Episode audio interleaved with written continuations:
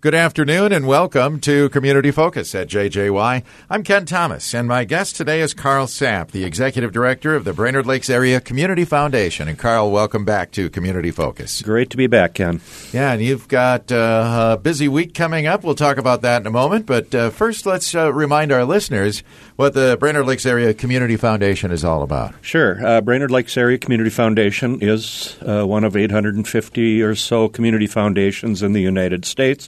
And basically, we host charitable funds for individuals, families, uh, corporations, businesses, uh, nonprofit agencies, uh, ones that people leave in their bequests and wills and things like that. So um, I like to say I have probably one of the best jobs in the world. I help generous people change lives and communities through philanthropy. So yeah. That is it's a real honor. That is, yeah, and there are a lot of generous people uh, all over the lakes area. That's for sure. There certainly are. Yep. Yeah.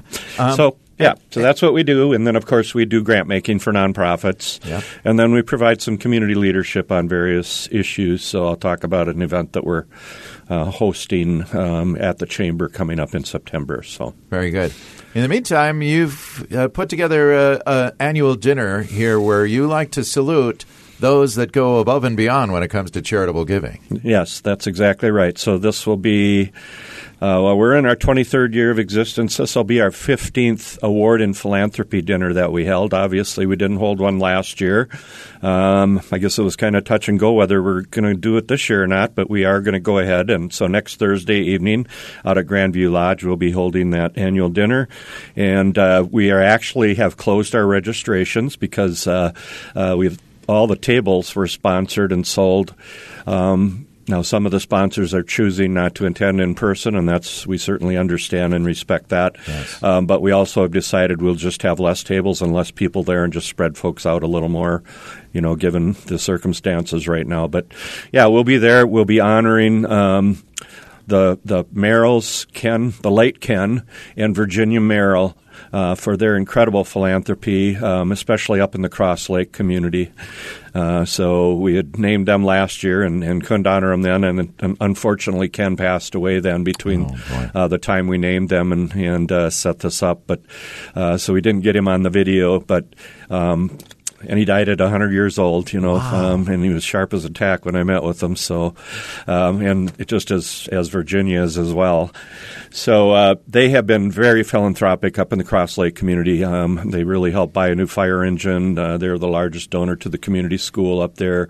Uh, Virginia's been actively involved in the uh, Parks and Library Foundation up there, and and uh, Camp Knutson. Uh, they're they're wonderful to Camp Knutson, and and then uh, you know there's several other too many to mention uh, that they've done. And then you know they've they've created a legacy fund as well. So upon their passing they're leaving significant um, resources to our lakes area community nonprofits and organizations so Wow. yeah, yeah, it's really it's really cool what they've done, and um, you know, it's really uh, a great example of people being successful and giving back, uh, you know, from from what they achieved. So, Right. yeah, so And, and I always find it interesting, Carl. uh, You know, I, I don't know that that's a, a well recognized name necessarily here, but it, it's so fun to see what people just do uh, when they have the means behind the scenes, if you will. Yeah, uh, you know, and that's it was so interesting talking to Ken in Virginia when I first met him, and uh, Ken was uh, started out as a messenger boy for Western Union in St. Paul during the Depression. Oh my goodness! Yeah, and riding a bike and taking messages around from, from the telegraph, and uh, I ended up working for Jostens for several years, and then uh, he started his own printing company, Merrill Printing, uh, in St. Paul, and they also bought, uh, I think it was May Printing in St. Cloud, so it was Merrill May Printing there. So he, he owned two large printing companies, and and um, you know was very successful through that. But but great story of, of you know coming up during the Depression, and um, Yeah. you know Yeah. served served honorably in the in the armed services, and so yeah, really a, a great man. Well, th- that'll be nice to honor them. For sure, yeah. And then we're doing something a little different this year. We're we're adding two other um, awardees that, that we're recognizing. The whole theme this year is kind of on legacy giving, leaving your legacy, um, because the Merrills will leave an incredible legacy um, yeah. in our community. But we're also honoring Linnea Anderson. Um, uh, so Jim and Linnea were named our award winners in 2016, and then just a couple of days before Linnea passed a couple years ago, um, Jim and her wanted to set up a fund uh, called Linnea's Helping Hands Fund, and uh, that has since made numerous grants to, to really great causes here in our community. And she had a real passion for the kids at the shop and, you know, public art performances and and uh, but but really the her heart was with people uh, who were disadvantaged and and so uh, they've done. She's continued to make an impact in our community, you know, through uh, through her legacy. And then the other one that we're honoring, her name is Millie Gertzen. She'd be probably a little less known in our community, um, but Millie, Millie and her husband didn't have any children, and um, after he passed, she heard about the Nisswa Lake Park, and she was an environmentalist and uh, really loved the environment. Retired teacher, um, but she ended up supporting um, the addition of trails in the Nisswa Lake Park, and then also the pavilion and picnic tables. Oh, wow. um, now she did that during her lifetime, and uh, little did I know she was sitting in a in a church group that I spoke to, you know, about charitable giving once. And uh, lo and behold, she, when she passed, she ended up leaving probably seven figures uh, gifts to numerous nonprofits in this community. Wow! Senior Center, the library, um, Woodland Good Samaritan, the Arboretum. Um, you know, I know I'm going to miss YMCA. Um, anyway, uh, she was she was uh, very generous. Her church, United Church of Christ, sure. Um, Bemidji State Foundation, Trust for Public Lands. Yeah, uh, just wow. really, really cool story again about uh, someone who you know folks probably never suspected um, Millie had those kind of means, you know, but but uh, after her passing, made this incredible impact on communities and, and organizations. So, so yeah, we're we're really excited about honoring all three of those folks. It's a great story. Yep, great story. Okay, so uh, as you said, you're not selling any more tickets to that, right? But uh, we'll be honoring these great people, and uh, it's it's interesting how you pointed out you were just talking to a church group because you never know who has the means or right. who who maybe hasn't thought about it yet. But yep. as we get a little older in life, we start thinking about yes.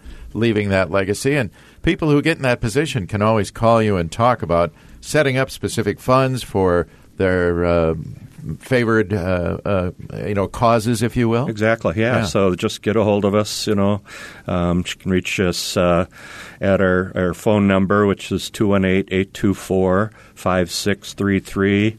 My email is ksamp at communitygiving.org. That's S-A-M-P, uh, K-S-A-M-P at communitygiving.org. Um, or they can go on the website, uh, communitygiving.org backslash BLACF. We'll take them to our page and uh, they can either contact us or make donations right there too.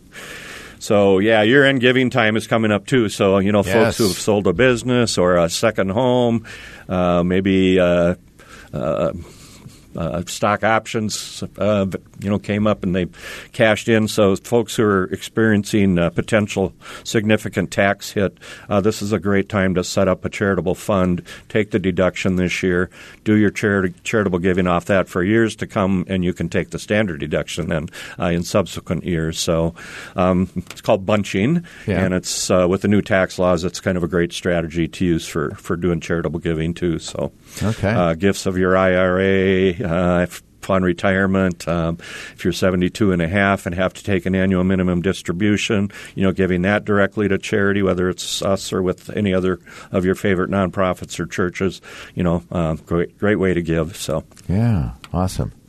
And and uh, we might add, uh, Carl. I know that when you were when we were in the throes of the pandemic, uh, even though we're not out of it completely yet, yep. but when it was really bad last year, uh, I was uh, really amazed at how nimble your organization is to be able to give back to the community during uh, what, what, I would call an emergency. Yeah, yeah. Well, one of my favorite stories I told them was just how Shane at the Y, Shane Rifflin, and I had gotten together that Friday, anticipating the schools closing, and um, and they had a pending grant that wouldn't have been heard by us until May, or at least approved until May. Well um, when the governor closed the schools down for Wednesday and Brainerd actually shut them down Monday, um, Sunday afternoon I sent an email out to our board and said, hey, they need to get this day camp open for uh, the families who, you know, of essential workers, those kids who can't go to school now.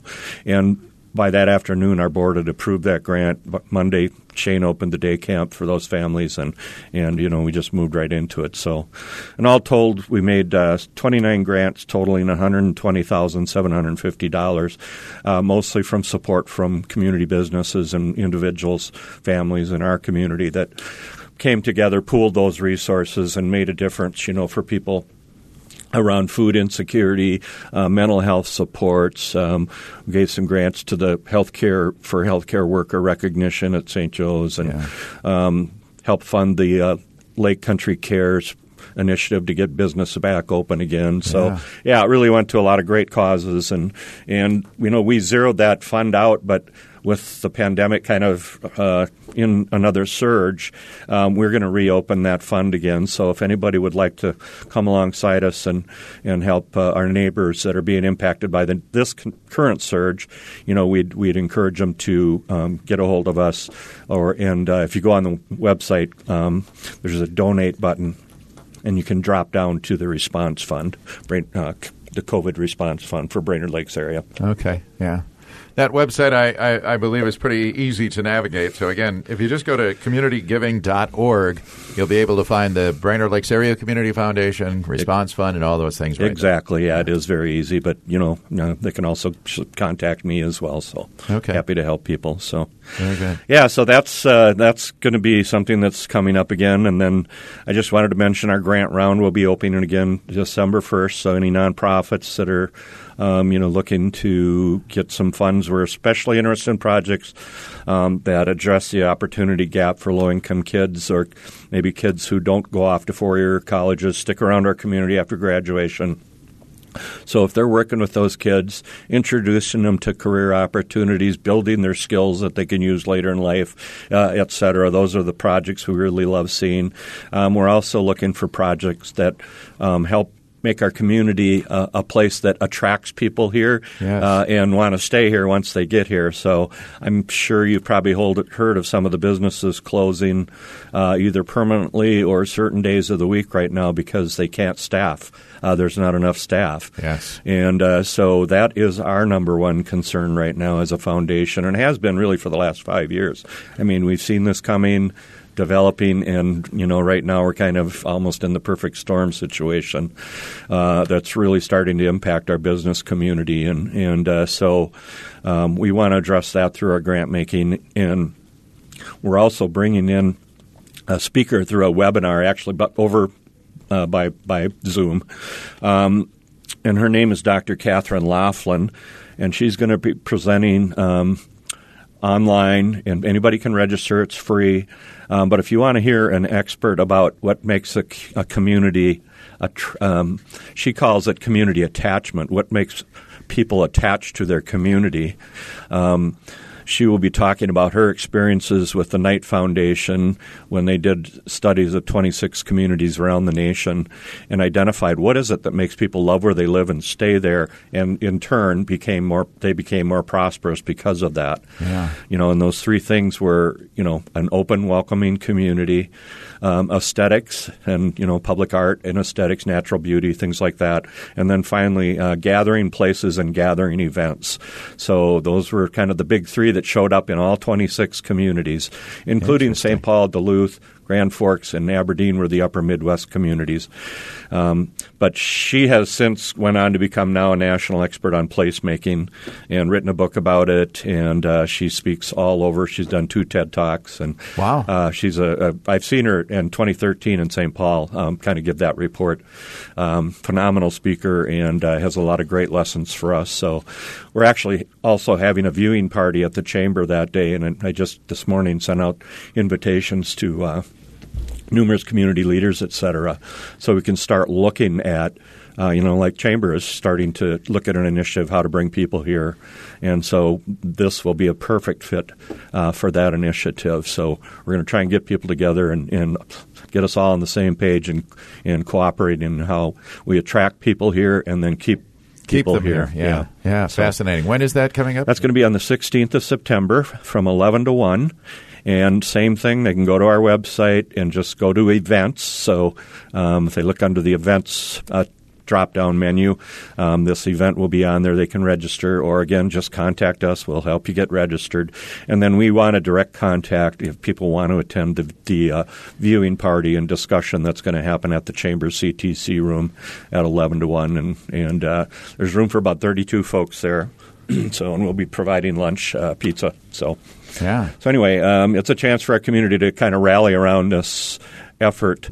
Um, you know that the chamber is, is providing some leadership on, and and many of other you know the River to Rails initiative is another great example of of uh, folks trying to improve this community and make it a place people want to stay or come to. So Right, right. Yeah, there's actually a lot of things going on to that effect. And Yeah. I even think of the Mississippi River grant that's been taken. Yeah, absolutely. recently got. So, Yes, and Lo- that was one of our big uh, things I'm most proud of as as an organization that our board made that three year grant to the city to get ourselves in the position to get that almost three million dollars in funding to uh, create that riverfront park. So that's the kind of thing we're talking about: gathering place, Yeah. you know, um, aesthetics, et cetera. So, yep.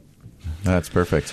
All right. Well, we covered a lot of territory. Uh, a lot of this information on your website, I trust. Website, yep. Uh, and uh, once again, uh, anybody that wants more information can feel free to contact me either through email, um, by our phone number, or our website. So, Okay. Communitygiving.org. Carl, thank you so much for being here today. Uh, really always a pleasure, it. Ken. We appreciate all the work you guys do to build community here too. So, Thank you. yep. Carl Samp is the executive director of the Brainerd Lakes Area Community Foundation. I'm Ken Thomas, and that is today's edition of Community Focus. Our Community Focus programs are available anytime they're on our website. Just go to 1067wjjy.com, and you can also find them on our free mobile app that's powered by Cuyuna Regional Medical Center.